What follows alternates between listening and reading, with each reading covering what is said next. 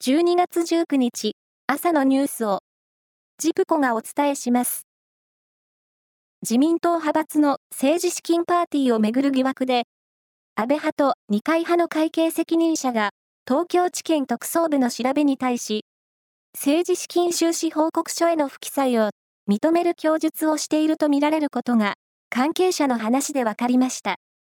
特捜部は、故意だった部分があるとみて刑事責任を追及する方針です。政府の来年度当初予算案で、国債の返済費と利払い費を合わせた国債費が過去最大を更新する見通しになったことが分かりました。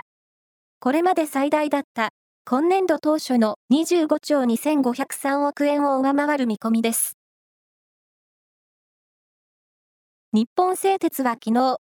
アメリカ鉄鋼大手 US スチールを買収し、完全子会社化すると発表しました。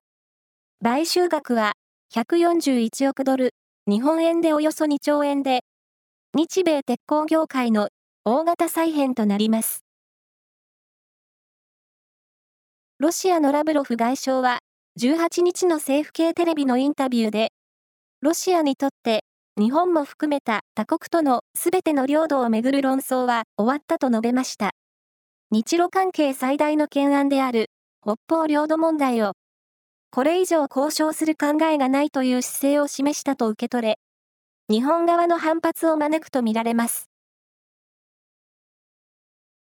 カゴメの元社長の蟹江英吉さんが今月16日に急性肺炎のため愛知県の病院で亡くなったことが分かりました。99歳でした。国の文化審議会は昨日、ユネスコ国連教育科学文化機関の無形文化遺産登録を申請する候補に書道を選びました。政府は来年の3月末までに申請書をユネスコに提出し、2026年のユネスコ政府間委員会で登録されるかどうか決まる見通しです。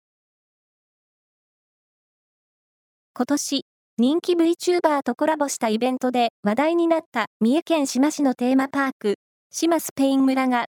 来年も VTuber2 人とのコラボイベントを実施することになりました。コラボするのは、スオーサンゴさんと100万点バラサロメさんで、